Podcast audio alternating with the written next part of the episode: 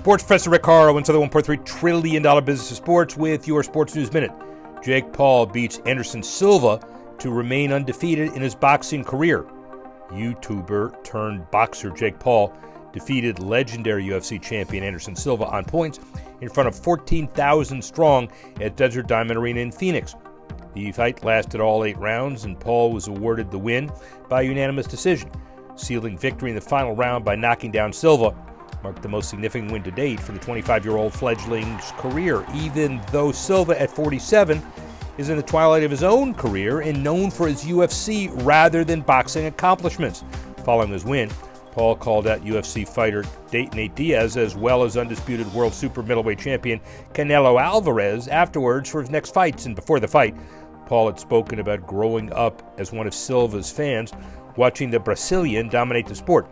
Feel like I'm living in a movie, Paul said afterwards, according to Sky Sports. You could have written this story at all just being in the ring with him, seeing his heart, his courage, his bravery. That's the champion that I looked up to, such an inspiration.